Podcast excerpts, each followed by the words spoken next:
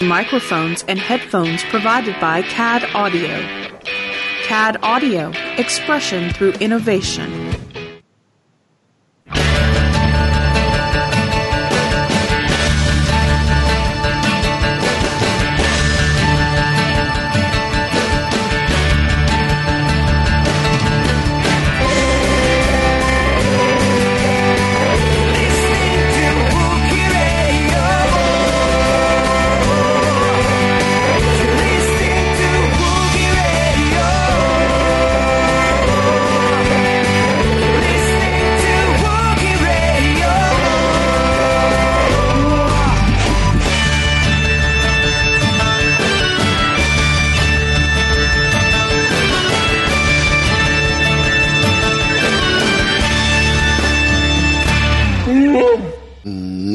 The sweet sounds of the Star Wars main theme done to bagpipes. That's right. It is the Smugglers 3, Ken, Derek, and myself, Mike. How's everyone doing? Good. Pretty good. Pretty good. You getting ready to try to stay dry there? It's about to turn into Kamino down here. Yeah. See, If it's not if it's not the Empire chasing you around to keep you off the show, it's um the weather itself. oh, you, you know that asteroid that Han, Leia, and Chewie were on in Empire Strikes Back? Yeah. Being there for a week and a half? No. but that that asteroid war, asteroid slug, uh, pretty cool personality. He, he he loves tea, Chinese, Star Trek, which is why we do the Star Trek show. I mean, Star Wars show. Is that why he tried to eat the Falcon? He he thought it was fried chicken. That's what he was telling me. Falcon, chicken. It was all foul. So, um, uh, since we talk about it's about to look like Kamino down here, um, I've got this thing called Irma that's coming up my exhaust port, and it's not too fun. Things are crazy, crazy, crazy, but pretty much all set. Hopefully, I think, and uh, yeah, see what happens on the other side. Just ride it out. Oh, I will be. So, So you did find a parking garage with like five or six levels so you can put your car on the top of it, right? Uh, Because I saw what happened in Houston. You want to park as high up in a parking deck as you can. Actually, I, according to a report, I'm in one of the top five safest cities in Florida during the hurricane. Yeah. So Kissimmee is ranked number four. Orlando is ranked number two. So I live in one and work in the other. Cool. Well, that's good. And uh, we'll talk off the air about work. yeah. But um, I'm going to start us off. This okay. this is something that I've always been fascinated with the space program, and I love the mission patches. Uh, I have the Gemini patches, or reproductions of the Gemini patches, because they sell them at um, at at the Kennedy Space Center over at the Cape. Um, I have an actual patch from the Challenger explosion, from the Challenger mission that exploded. Wow. Call it. I have. It was a patch that was. I. The guy I got it from, I got it at the 1985 National Scout Jamboree, and he was from Houston, worked at Mission Control, and knew he was going to the Scout Jamboree and bought a bunch of patches for trade. Um, had a bunch of different mission patches. Um, after after that explosion, he he bought more. And I apologize. My phone's going off saying I we have a hurricane warning. so it's all right. Well, that came out of the blue. Yeah, it was things. I'm listening. I got the TV on in the other room, and they haven't broken in, so things are okay. Yeah. Um. So mission patches have always been cool, and with shuttle patches were always cool. Um, the Apollo stuff was cool. The the Gemini series was cool. Um, I would love to get this current patch for the International Space Station.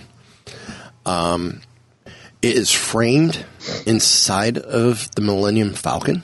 And it's the I, it's the ISS National Lab uh, CASIS patch, and it's Star Wars Lucasfilm. It's got the space station, um, and I, I a, a circle that could be the Earth, could be the Sun. I think that's the Death Star myself. But there's BB-8. Oh no no no no no! If you look at that circle, look at the whole patch with that circle on it. Oh, it's the Death And Star. the line going across yeah, the center. yeah, you yeah, yeah. Yeah, it's the Death Star. Everything is printed on the Death Star. And then um, you got BB-8, K2SO, and Chopper. Which is interesting that you don't have 3PO or R2. No, um, Stupid ads. I was wondering who was flushing. Someone had to take a trip to the fresher during the middle of the show. you know when you when you gotta when when you gotta go, you gotta go, and you know I, I just really had to go. hey, um, sounds like the weather in your neighborhood soon. Yeah, You know, for some reason, every time I hear that sound, now I picture the flash in my head. I don't know why. We're not going there right now. don't know why. Two directors working on a third. Um, so CASIS oversees research on the International Space Station um, over their U.S. National Laboratory, and this patch will represent all payloads intended for the ISS in 2017. Mission patches are a long-standing and respected tradition, and the legendary Star Wars designer Doug Chiang jumped to the chance to help create this Star Wars edition. StarWars.com caught up with Chiang, who served as the art director on the project, to get some insight. Um, this patch was meant to celebrate both Star Wars and scientific themes. Following the visual grounding of the Tatooine sunset, the designer designers faced a new question: What else? Working with Kelly Smith and Stacy Vogel of Everly Design, Chiang drilled down some images that could represent Star Wars and its links to technology. Because it's tied to the International Space Station, I thought it was okay to keep it more on the technological side. So we thought, okay, characters that are technology. Robots, of course. Which he says robots where he should have said droids, but mm. Yeah. Anyway, we wanted to create the next generation or infuse it with new characters like K2, BB 8, and Chopper because they are very fresh. They're essentially the next generation of droids for the Star Wars films. So we thought, okay, maybe we should have those guys looking off into the sunset, aspiring for adventure. Except K2 died. His adventure is done. Uh, so that became. They can the still have other adventures of K2, just have it before Rogue One. Oh, Sure. like in the like in the Marvel one shot. Indeed. Yeah. Or get and- them on Rebels. And from there, we just start to play around with all the visual imagery that was needed. After placing the ISS itself into the sunset, the design was almost fully operational. Hint, hint, Death Star. yeah. It was actually CASIS who suggested one of the patch's greatest elements. Uh, while Chiang and company were showing their ideas to CASIS, the nonprofit had the idea of incorporating the fastest hunk of junk in the galaxy. When we showed it to the CASIS team, they actually came up with the idea of how we frame it all in the silhouette of the Falcon. Um, Chiang says, I thought it was brilliant because that was the missing piece. In trying all these different things, we had played around with the idea of putting in X-Wings and TIE fighters, you know, the iconic ships. And it just got too busy. We ended up removing them and then we thought, okay, that was, that was a really wonderful suggestion. How about if we made the patch just the outline of the Falcon? It would be a very subliminal thing. But it actually unifies everything so it brings in your classic films, the new characters, along with the science and the technology. Um, so yeah, Star Wars, the Star Wars show, uh, they talk about this. Uh, there is, oh, somewhere else I saw video of Chiang talking about it as well. And it's just a cool patch. Uh, if you're really into NASA and the space program, um, and obviously if you're listening to the show and are a Star Wars fan, this is a patch that you gotta try and get. It really is. And it, it's Pretty cool. it's now on my it's, it's for space pa- or for mission patches this is i've already checked ksc's website and they don't have any IO, uh, ISS mission patches um, listed. I wonder if they have any over Kennedy. It might be one of those you can only get it um, over there and not online. Yeah, I could actually. I don't know. I need to um, schedule a trip up to um, the Glenn Research Center up here in Cleveland. Uh, I think that and see if they even still have a, a gift shop. If they did, they might have it there. I don't know Yeah. Because there's a NASA Research Center on the backside of the Cleveland Hopkins Airport. Yep. Yep. NASA's everywhere. They're they're in places you never thought they would be. So does Kennedy still launch anything? Oh yeah, uh, they've been launching a lot of the new new rockets that have been sending sending stuff out payload up to the space center. Oh, the SpaceX the SpaceX rockets. Yes, that's all happening from Okay. here. Oh yeah, that's right. Yeah. And and the cool thing is, um, of course, we moved down here while the shuttle program was still going on. When the shuttle was landing, you heard the sonic booms. Oh, nice. Wow. Oh yeah, Uh, they did towards the end. They started. They were landing it in Florida, weren't they? Yeah, good good I know chunk for, of a- the time. for a long chunk- time they were landing it in Florida or California. Um, once they majority of the missions after the first uh, time they were landing here because it was easy to you, d- you didn't have to piggyback the shuttle back here. Yeah. so i mean landing here was fine once they got to it. It's if there was bad weather or a lot of other stuff then they would do the jump to uh, to edwards and then piggy and then piggyback the the shuttle back. Um, which I've seen it on piggyback at Barksdale Air Force Base once or twice, which which is interesting as well. Um, but I could go in the backyard, or while I'm at work at Disney, you know, at Epcot, you look out, you knew which direction to go or to look. You could watch. You were able to watch the shuttle take off, and the night nice. Oh, cool. and the night launches were impressive, especially from the backyard. Um, So like when the Columbia, we we had the radio on and they were talking about the Columbia was coming in, and I was like, okay, we should hear the sonic booms because it was early enough in the morning. We were somewhat awake. It's like, uh, there's no booms. What happened to the booms? There's no booms. We turned on the TV and saw the footage that the shuttle had exploded on on reentry. I'm like, oh, that's why there's no boom Yeah. it's uh yeah that space program here is a big part of this this area hence why for central florida they petitioned some other state was supposed to get it but central florida has the area code 321 Oh, it's nice. because it's because of the space program because it's such a vital part here you know I, Yeah. i'm i'm surprised the sports teams here did not help adapt the uh the names but oh well so The, the only one we got that actually uses the space stuff at all is um, Houston's baseball team, the Astros. No, As get far the as I know. You got the Houston Rockets. Well, no, you got the basketball. Rockets also. Yeah. Yep. Um, The funny thing is, if you think of the space program, I don't automatically think of Houston. I mean, that's No, where it's the base of everything is. That's but where they don't launch control- anything from there. Or no, and see, mission control for launch is all here until it hits orbit. Then it's turned over to Houston. Mm-hmm. So until it achieves orbit, it's it's all from here. Mission control is all here. So, and my brother-in-law's brother uh, is actually part of the mission control crew. I need to talk to him about getting me one of these patches. yeah, Oh, there you go. I want a patch. I I really do. I want one of these patches. I, I got to figure out how to make it happen. So, um, so yeah, that's that's our first story. It's the patch. you can't you, you, you just can't go wrong with this patch. It's a gorgeous patch. Um, now, of course, it says ISS National Lab. It doesn't say really anything about NASA, which is fine. There's no NASA logo on it, which is okay as Yeah. well.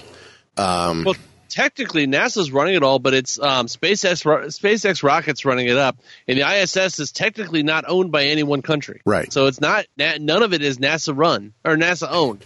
It's just NASA's running the logistics on it. Right. right. Yeah. But but Cat but like I said, CASIS runs the lab, um, or oversees the research on the national lab.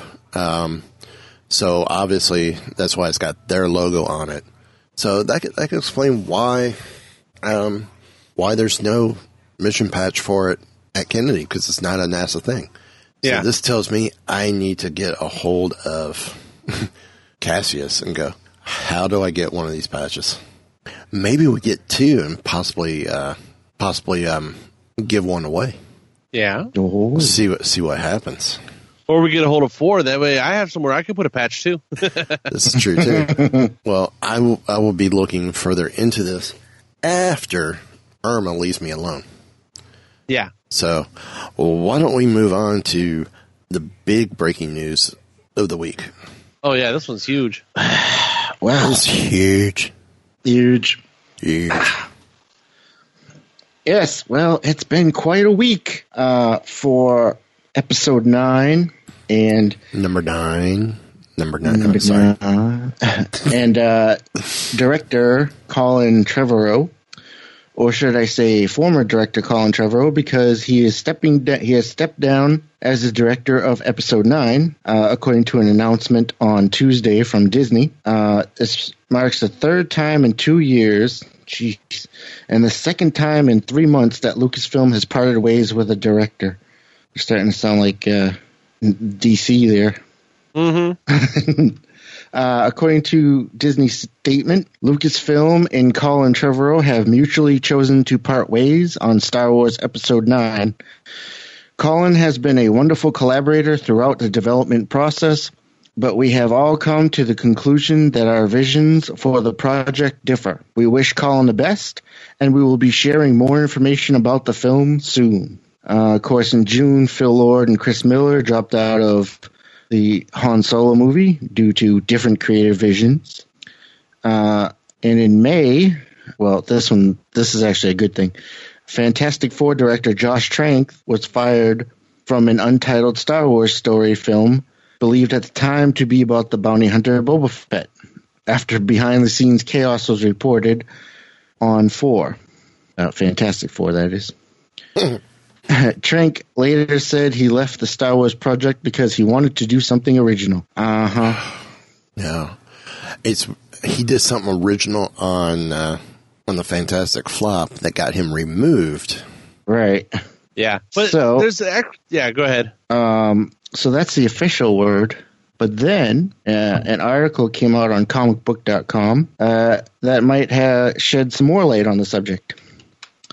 Uh, so, of course, they there was word that Trevorrow had quit at first, but then the other word was that it, he got fired. And now they're saying Disney's official word is they parted ways due to creative differences. But a ranking Hollywood insider has revealed to Vulture that Trevorrow had become increasingly difficult to work with over the past few years, and his attitude ultimately led to the split. Uh, during the making of Jurassic World, he focused a great deal of his creative energies on asserting his opinion, the source explained. But because he had been personally hired by Spielberg, nobody could say you're fired. uh, and I'm not going to do an impression there. Once that film went through the roof and he chose to do uh, Book of Henry, uh, Trevorrow was unbearable. He had an egotistical point of view, and he was always asserting that. After Book of Henry became a critical and financial flop, some started questioning whether or not Trevorrow would remain on, on as the Star Wars director. This source revealed that Lucasfilm president Kathleen Kennedy had wanted him out due to his difficult personality on set and some issues with the script. But Henry was finally the straw that broke the camel's back. When the reviews for Book of Henry came out, there was immediately conjecture that Kathy was going to dump him because they weren't thrilled with working with him anyway. The insider continued, "He's really, really, really confident. Let's call it that." So, uh, um, I'm sensing now a, kind of a pattern here yeah, I know, right? with the There's- directors they're getting rid of. Trank had a problem, but you hear a lot of backstage stuff uh, supposedly going on uh, on Fantastic Four. right? Uh, Lord Oh. Miller, they had a Uh, totally weird, a totally different point of view on how to do Han Solo, but also their personality and their attitude ba- off stage um, looks like that's what got them into hot water here. And this, once again, looks like it's the um not not just what he was doing on set, just his offset um personality and problems causing this problem again. Right, and then and then they go and hire uh, Ron Howard to do the Han Solo movie, who is you know like white bread. Yeah. Well, the thing is with Ron Howard, one, um, he's going to make a fantastic movie. That's just what he does. Right, he's got a track record for that. Um, but you he know won't what- have you know what any you're of getting? these. Exactly. He's not going to cause a um, a scene or anything like that. He's going to come in, do his job, have a good time doing it, and then move on. Yep. Yep. So, but uh, have you guys seen the um, the latest? It's this is all rumors with all this because nothing obviously has been confirmed. and Nothing's going to be confirmed on a story like this Right. because no one's going to um, officially go on the record saying um, something terrible about someone else. That's just th- not what you do. Right. Right. But have you seen the rumors on who's um, who they're looking at possibly for directors for this? I have not. I guess the front runners is actually bringing either Rian Johnson or JJ back in. Oh yeah, I And did I hear thought- that. Yep. When um, Rian Johnson started writing episode eight, wasn't he supposed to be writing eight and nine? I thought he was writing nine.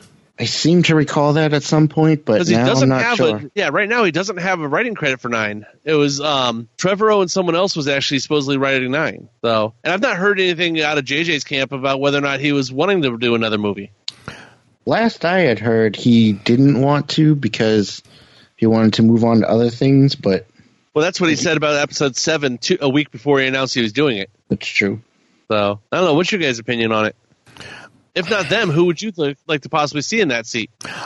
You you know when I heard this potential rumor, I'm like, I don't want it, but I wouldn't mind because it's the end of the story, and that was George Lucas was potentially interested in possibly helming the last film.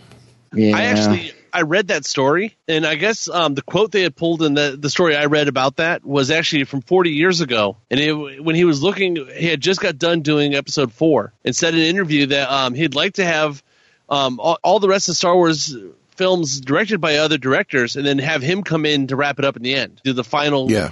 Star Wars movie, which is an interesting idea. I don't know if he could play in the new Disney system though, where he doesn't have full creative control. right.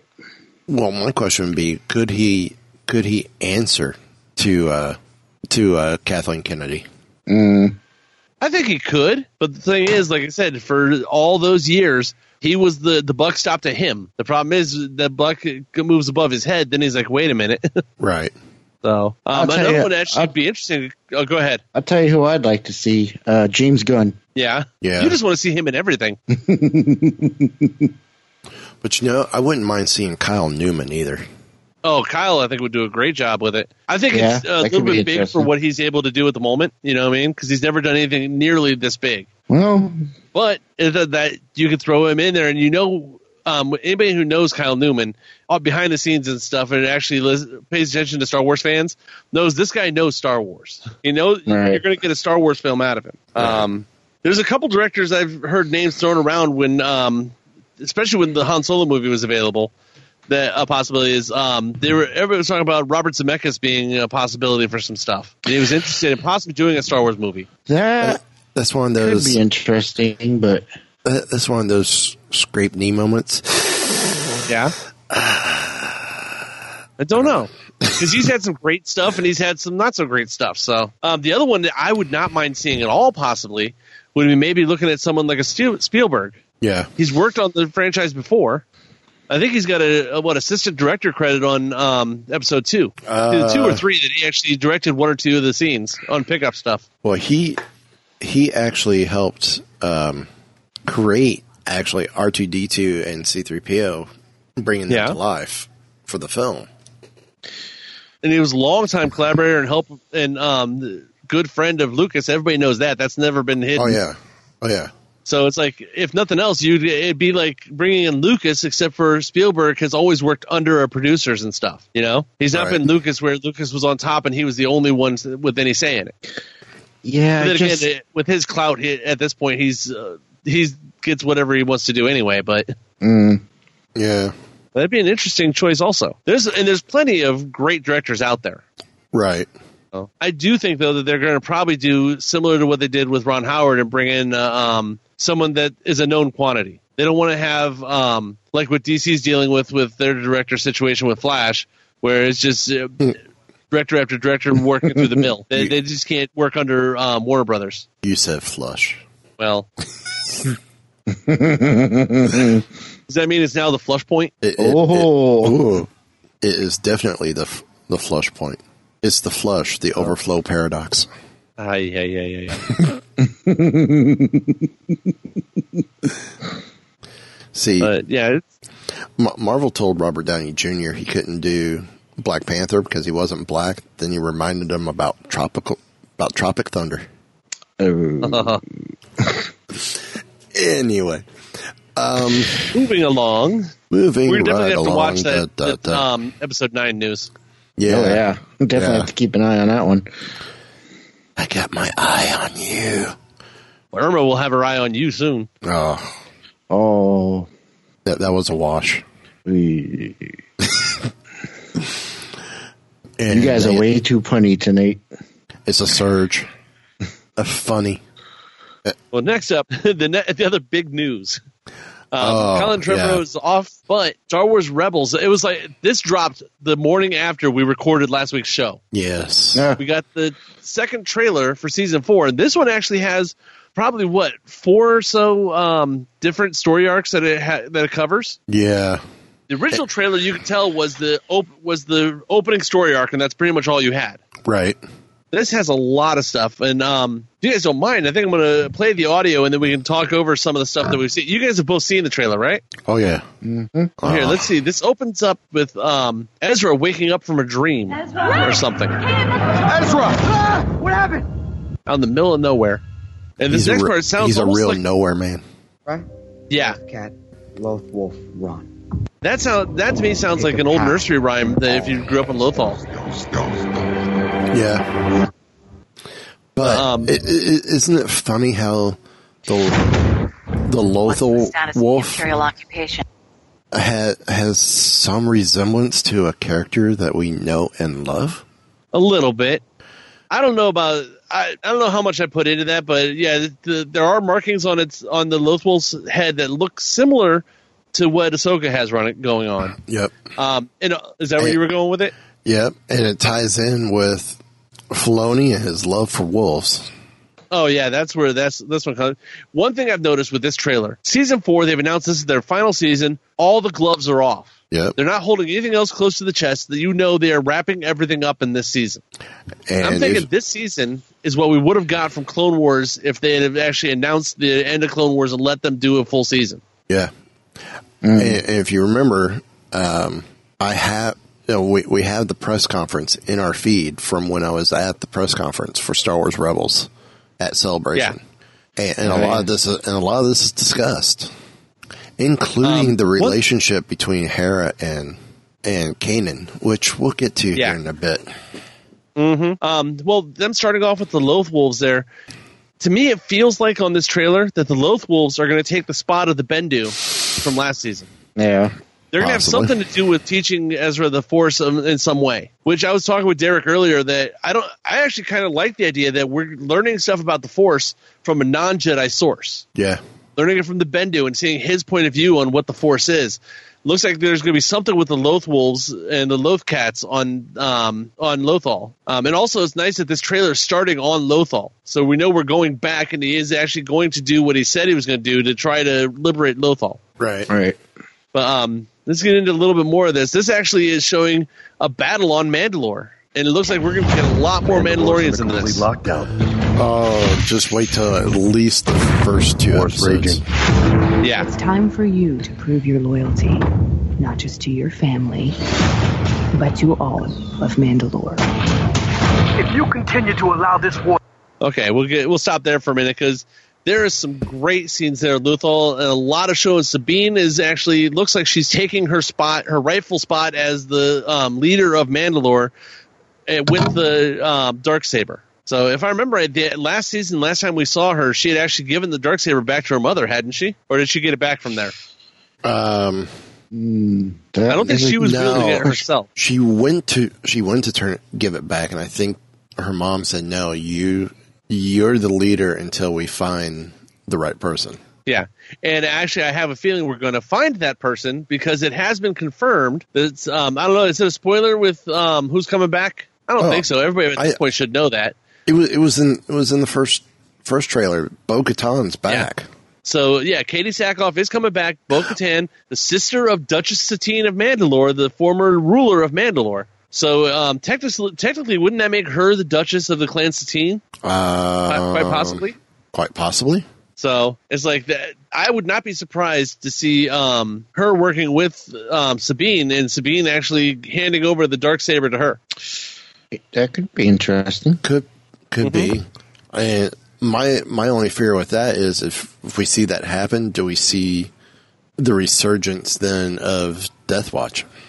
I don't think so because now against the Empire though instead of the Republic. Yeah. Well, um, so the interesting thing is everybody thinks how much they know about Mandalorians and all this stuff from like the original movies, but if you look at the original trilogy of movies, all you the only one you've ever seen is Boba Fett, and we don't even know if he was a true Mandalore. Right. True Right. Mandalorian. All that was written in the expanded universe and in fan theories. Because uh, we all we know is he's a um, bounty hunter in Mandalorian armor. I mean, we know his backstory now that he actually his father was a Mandalorian and he's a clone of a Mandalorian. But um, if you go just on what they were shown in those movies, we don't know where Mandalore Mandalore goes from here at all. They may go back to um, what Satine had with the trying to move away from the warlike ways, or they could go the exact opposite and go back to being warriors. Right. I'm thinking th- um, these episodes are going to show us which direction they're leaning. Um, you do get a sense of which way they're leaning in the in the first two episodes, Okay. or at least in the first episode. Yeah. Well, and also, I can't, don't, I can't, re- I can't don't even remember. know. If, I can't remember if we were shown a half hour or an hour or four. Yeah, I I, think actually, was I a- think we were shown forty-five minutes, so that would have been a full hour. The, that'd be two hour ep- episodes. Yeah. yeah, What'd you have, Derek? I was going to say we don't even know for sure what happened to the Mandalorians because Yeah, there they used to be, there used to be talk that Boba Fett was the last one, but you know that was a long that was way Yeah. a long time ago. Rumors and stuff. Well, they Yeah. may answer that in here by the time we're Right. done with it. Oh, we're we're gonna. God, there's so much. Let's could- move I away want- from Mandalorians for just a minute so Mike doesn't have to bite his tongue off. Uh, the next scene we've shown here is an imperial like this is an imperial fleet. This isn't just one star destroyer and a couple of cruisers and a couple of um, Tie fighters.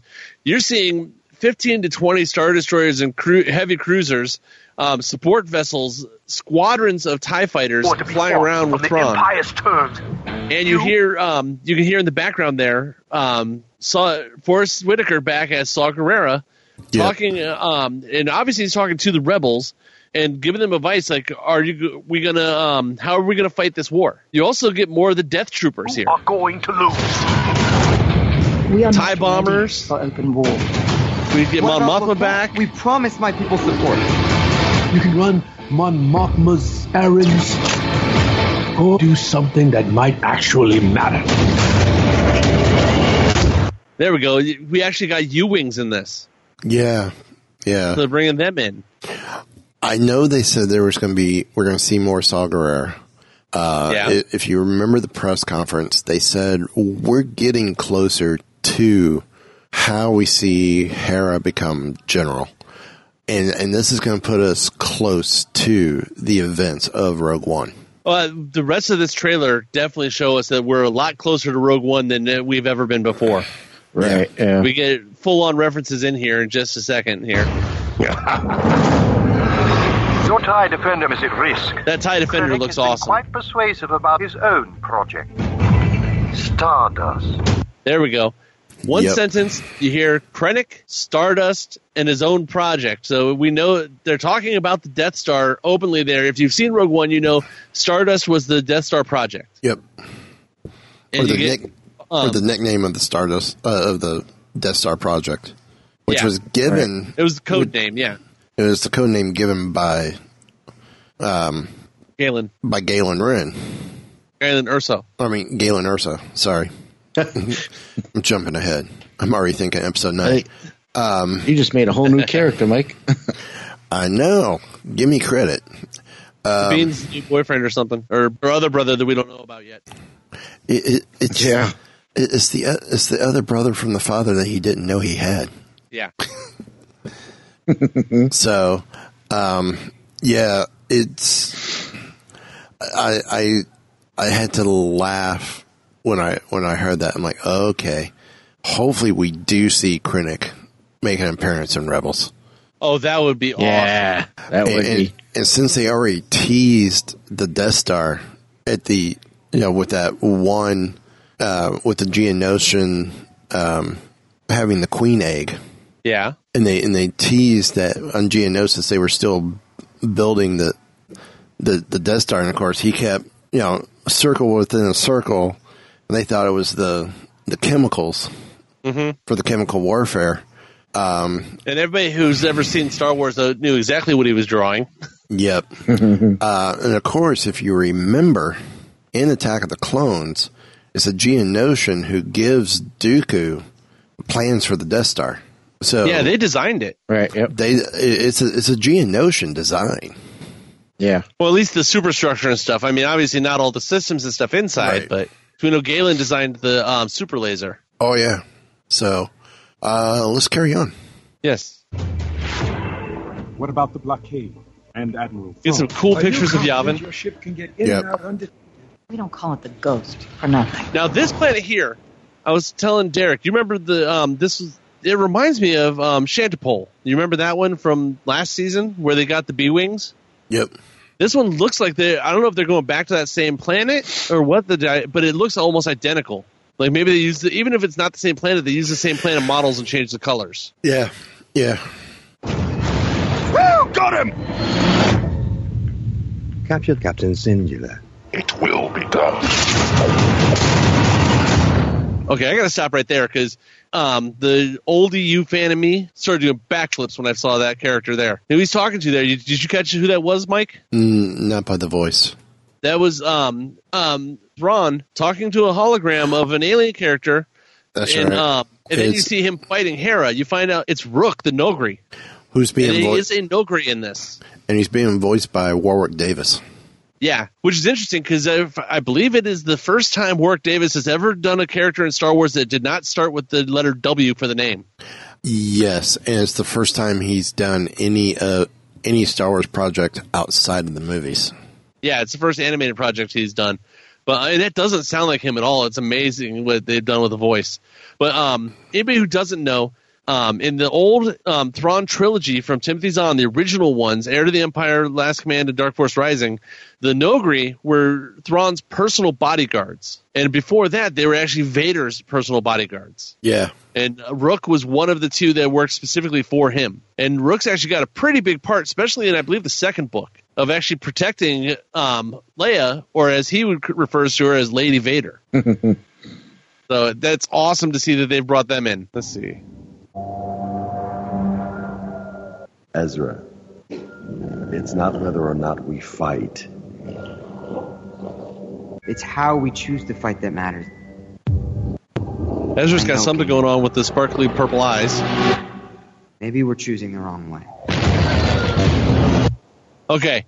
Then you get the whole squadron of X-Wings dropping out of Lightspeed. So we finally do get real X-Wings on Rebels. Yeah. yeah. And this, I believe, has Hera flying the lead X-Wing. I thought that's what I saw. When are you going to feel you've done enough for this rebellion? I guess I never really thought about it. So I guess you really never thought about us. Don't move! Oh, I'm moving. That reminds me of seeing out of the Crow. We will not Yeah. stand down. we will not be broken by fear. We are strong, united by our courage. That was the shot of Bo-Katan there. Now is our time. I wish I could see you. You could always see me. All the paths are coming together, right? I'm just not sure if we're going to like where they lead. And that's the second trailer for season four. This one definitely has a whole lot more meat to it than the first one. I mean, we thought the first one was awesome. Yeah. Yeah. So, um, but this one, uh, the the end of that gets really on the philosophical side, which is um, what Rebels and what Clone Wars has done very well, was showing some more of the philosophy about how things are done, not just these are the events that happened. Right. Why are they done? What? How do they get into it and all that? So Right. um, we do have how many episodes we got for this uh, last season? Is it a partial or is it actually a full twenty or twenty two episode arc? Uh, Do we know? I don't remember. How many do we Uh, have for season three? Season three was like 22. I thought it was a full season. Um, going to a source that we could check. Wikipedia. I'm checking IMDb because a lot of times they'll have at least the episode numbers up. Right. Uh, episodes Coming 22. so close. 22 Ah, episodes see, for season three. Season two was 22. Season one was um, 15, and then Season were, one was a short, yeah. and then there were four shorts.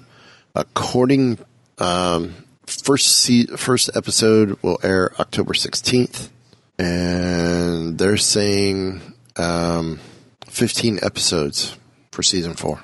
Yeah, I thought they had said it was going to be a shorter season, Yeah, which actually could do um, very good for this because you have to um, kind of condense your storytelling a little bit, and actually you have to decide what do we want to tell. right. You don't have you don't get to fill anything in or anything like that. You just got to get in there and do it.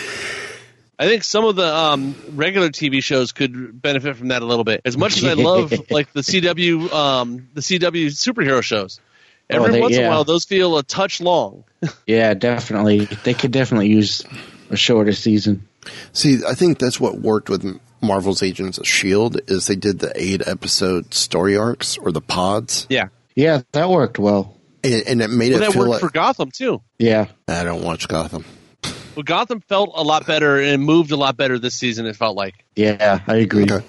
Well, since we since we just went over the the trailer, uh, StarWars.com gives us five highlights from the trailer. Uh, one, uh, the the X wings are locked in S foil in attack position, Mm-hmm. um, and it was great to see them split into their iconic configuration and dive to take on the Empire. Um, and it is the traditional, the original X wings with full engines on top and bottom of the wing, yeah, Right. not the half engines. Um, two, Kanera. You're like, Kanera? It's Kanan and Hera, who have the most well crafted romantic relationship in the entire Star Wars saga. It's built upon a deep, abiding friendship that's forged into trust and understanding greater than any other couple in the galaxy. To see it moved forward so openly in this trailer makes me smile and dare to hope that there are good times ahead for this pair in Rebels. Hmm. Nope, nope, Nope. Hmm. Unfortunately, I, I think so. Because think about the question that I asked Vanessa Marshall at the at the conference. She she kind of pulled a Dave Filoni and, and tried to dodge the question. yeah. So uh, we know not everybody's getting out of this season. right There's Uh, no way. defending against Stardust. Orson Krennic may not have been the nicest man, but when you got you got to give him points for his persistence. Grand Admiral Thrawn's pet project has been spotlighted in several Rebels episodes so far, and in this tr- trailer, it looks like many may be in danger of being, being eclipsed by Director Krennic's larger aspiration. Um, the how do you choose to fight? Um, sure, laser swords and blasters and explosions are cool, but without substance behind it, is there even a point? That uh, that Ezra and Kanan are asking themselves deeper questions about the fight they face and what it means for them is amazing. Looks like someone learned the lesson of the Clone Wars well. And then the final is we see a return to Lothal. Uh, Ezra's never forgotten where he's come from or what his parents died for. In many ways, Rebels has always been the story of a boy fighting to save his world. And the trailer makes it clear that Lothal is still very much so the priority for Ezra. After that final shot, I hope it's not too late. Yeah. So it, I don't know. Uh, could could we potentially see this too being tied in with um, with Snoke potentially being being Ezra? I mean, that theory's still I out there. don't I know. I know it's been denied, but I I think don't the like closer that one. and closer we get to um, episode eight and nine, I'm almost leaning more towards the fact that I would almost like Snoke to be nobody we've ever met. I, I hope it is. I hope it is. Now Rey, Rey would be another one that I'm leaning, kind of leaning that way too. Let her be her own character. She's not actually related to anybody. Right. Kind of like how Yeah. Anakin originally came from nothing. He there was no um, Jedi that was his father. Yeah. So Um. let these characters be their own characters. Right. No Right, baggage, nothing else. They are exactly who they say they are. Now, if you want later to go on and um, in one of the books, maybe say where how Snoke worked into power, that's different. But it's not actually a character that we already know. Right. So Um. We still got some time. How? I Yeah. Found found this was an interesting story. What Star Wars novels have been getting wrong? Um, okay. So this is from uh, the site 1138, and um, the one of the first adult Star Wars novels, of the new canon, is Tarkin. Um, they said one of the first. Um, of Yeah. course, um, you know, and of course, that was done by Lu- Luc- Luceno, James Luceno, and and his books have been very biographical in nature, as you know, Yeah. this kind of the same way as as Plagueis, and Well, um, wasn't one of his another one of his really big ones that he did was um, the um, Dark Lord Vader Dark Lord was his, I believe. I think so. So since Tarkin, several other books have been released by both Del Rey or Disney Lucasfilm Press that span a number of years in their protagonists' lives. Um, thanks to the early time jump, Rogue One received two prequels, Catalyst, uh, which told the story of Galen and Lynn Erso from the onset of the Clone Wars through the falling out with Krennic, uh, and then Beth Revis's Rebel Rising, which filled the gap in from Lah'mu in the beginning of Rogue's main story. Um, between the two books, we followed the Erso family across more than two decades, from shortly after Attack of the Clones to shortly before New Hope. Um, despite having written somewhere between nine and 50 Star Wars books, Thrawn was Timothy Zahn's first to cover, uh, was Timothy Zahn's first to cover a huge span of time itself. Following its um, titular Chiss from his discovery by the Empire to shortly before his introduction on Star Wars Rebels, while the book serves a very sim- similar function to that of the Rogue prequels. Zahn gave it a very distinct through line in the form of Eli Vanto and his and Thrawn's struggle against mysterious criminal Night Swan. Um, Claudia Gray's Lost Stars occupies a special place in this category as one book to feature an original cast and not have to support a film or a TV show. Uh, while it offered an early look at the Battle of Jakku, the actual events and characters have nothing to do with The Force Awakens. And then Delilah Dawson's Phasma, which just came out, um, is the first book since Tarkin to feature a substantial modern day framing story, uh, discounting Rebel Rising, Rising's handful of prison sequences, which are very effective but too minimal to be considered an arc in their own estimation. Whether Phasma's final form will be closer to Tarkin or Rebel Rising remains to be seen. As my mic starts to fall over. So, um, one of the biggest compro- problems is uh, you're, we're filling the gaps. And when we fill the gaps, it's it's one of those. Obviously, it all has to be approved by Lucas Lucas Story Group. Um, but obviously, they're gonna they're gonna have some things fall through the cracks themselves that they they might miss. Then you gotta go back and go, oh well, yeah, this is how this got to here, and you either have to use another book to fix it, or a comic to fix it, or the movie itself to fix it. So I think it, it causes the story group to be more careful because the the early the original expanded universe those stories were all over the place. Yeah, they Yeah. were. That's Yeah, why. um, that's why I had trouble getting into the expanded universe. Yeah. Actually, until they opened up the prequels, um, they were doing pretty good of um, keeping it a decent through story. Yeah, When it was just when it was only the um, time frame after Return of the Jedi, it, had, it was. I mean, they would go through and put stuff in here and there, but um, they had a pretty cohesive story. The prequel stories got a little convoluted there, but it was still you had a decent through through line for it. right. Um, especially when you compare like the Star Wars expanded universe to something like what they've done with Star Trek, where there is no continuity anywhere in that from what I can tell. And there's hundreds and hundreds of Star Trek novels out there, but there's really very little continuity actually because there's like four or five different stories on the creation of the Enterprise itself Yeah. and things like that, depending on what book you're in. Um, a couple different stories that tell the creation of the um, the Federation and things, all that type of stuff. It's that's- weird. But that's Star Trek. Yeah, that's what I said. When you compare the expanded universe for Star Wars compared to something like that, which is that's the one that's the place everybody's going to compare anyway. Star Wars has always had a decent through line. Right. Yeah, there's been some slip ups here and there, but um, actually, what you're saying with um, them filling in gaps in the stories, the problem with that is you end up having to try to figure out a way to manufacture um, actually making the story matter because uh, you know at the end of the day what characters are going to live and which ones are going to die. Right. Right. Yeah. Right. So it's like certain the um certain characters, no matter what situation they put them in. Like if you have a story that's before the Force Awakens and you have Poe Dameron in it, no matter what situation he's in, he's gonna come out alive. You know that. Right. There's no chance of him dying. Right. That's the problem with doing fill-in stories. I think sometimes. Yeah. Well, yeah, but like my, for me, it's always about like if he gets in a situation, you know, he's not going to die, obviously, but it's how he gets through the situation. Yeah. Oh, I'm not Is- saying I'm not going to read it. I'm still going to read whatever is out there, but Yeah. I have like four or five or six shelves of Star Wars books sitting here beside me. See, I love the Aftermath series. I need to get. I think I need to get the third one, but the first two. I have yeah, I have the first one. I yeah, I haven't bought the second two, but I have I've listened to them on audiobook. I haven't read that one yet. I want to though. Uh, it's it's it's good.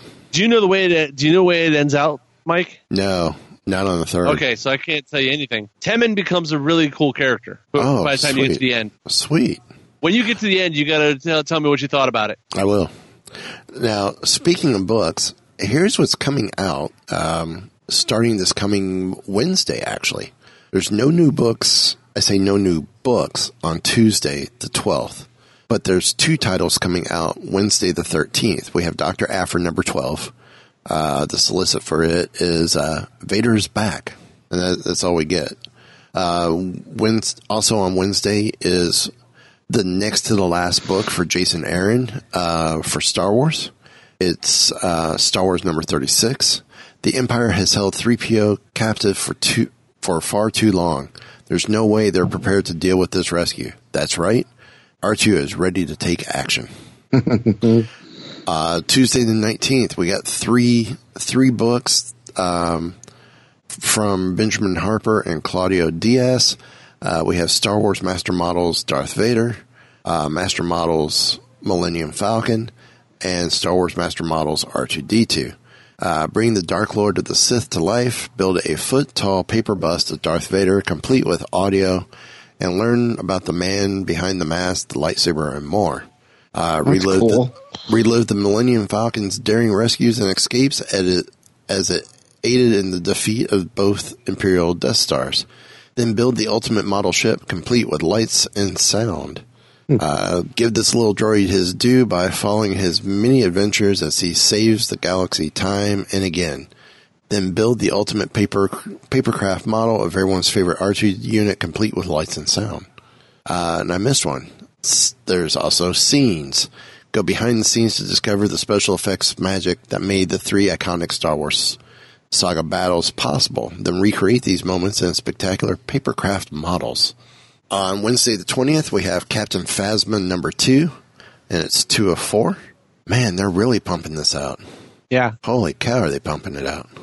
Um, learn the fate of Captain Phasma, captured by the Resistance and thrown into a garbage masher. Follow the chrome adorned warrior from the site of the First Order's biggest defeat to the doorstep of the Last Jedi. Uh, we also have Poe Dameron number 19. Uh, Black Squadron is unite, reunited once again. Reunited and it, never mind. Um, and together they, and together they share a common goal. The First Order must be stopped, but at what cost? Um, then also on the 20th is Star Wars Annual Number 3, which is written by Jason Latour. Uh, I guess this is a, um, it's, it's Jason Latour, Michael Walsh, and, and more. The Rebel Alliance is on the lookout for a new secret base. Rebel Rebellion leader Princess Leia goes with Han Solo to scope out a secret hideout he only knows, as well as the group of killers who want him dead. Um, then from IDW, Star Wars Adventures number two. In the second issue of a new ongoing comic series for young, younger readers, an, an original comic story sees Rey's encounters with a very tough enemy that may change the course of her life forever. Meanwhile, Yoda recounts a very bizarre story from his youth. See, this is something like I could be cool with. Of in the comics, we get the back, you know, get some backstory to Yoda. Yeah, but do like one-off stories here and there. Right. Yeah. Nothing Yeah. that actually said, tells the whole thing. Like this is what he did from these years to these years. Right. Right. Yeah. Oh, like one-off adventure here and there. That'd be cool. Like like they did with the Obi Wan, the couple Obi Wan Yeah. issues they did. Yeah, those were great. Um, on Tuesday, the 26th, Star Wars, the prequel trilogy stories. It's a storybook library. Uh, Brian Rood and more. Um, the Star Wars saga begins. Join Anakin Skywalker, Obi-Wan Kenobi, Queen Amidala, and Yoda for one action-packed adventure after the next. This collection features 18 stories from the Star Wars prequel trilogy, beautifully illustrated by Star Wars artist Brian Rood. With foil on the cover, gilded pages, and over 250 pieces of both spot and full page art, the storybook is a must have for fans. And then finally, on Wednesday the 27th, Jedi of the of the Republic Mace Windu number 2. On a planet of near perpetual darkness, the Jedi must bring light. Mace finds both his faith and skill tested, for it is truly the place of Jedi uh, of the Jedi go to war. So those are the books coming out for the rest of September. Cool. Yeah, and they're definitely ramping up more and more of the um, not just comics, but just books in general as we get closer because we're all, now on the road to the Last Jedi. Yep. Yep. Which has has officially started. Mm-hmm. So, um, well, the the journey to the Last Jedi might have just started with Force Friday number two, but I think we're coming to a close. Yes, I think it, that might be happening. Um, any final thoughts? Nope. Be careful. Yeah. You got you got some stuff knocking on the door, so you be careful. Make sure that um, do you make it back to us for next week? See what happens. See what happens. Well, then, on that note, Give the evacuation code signal. All right, cut the chatter. Jinx! I can hold it. Pull out! No, I'm all right. Information vital to the survival of the rebellion into the memory systems of this R2 unit. I've lost R2.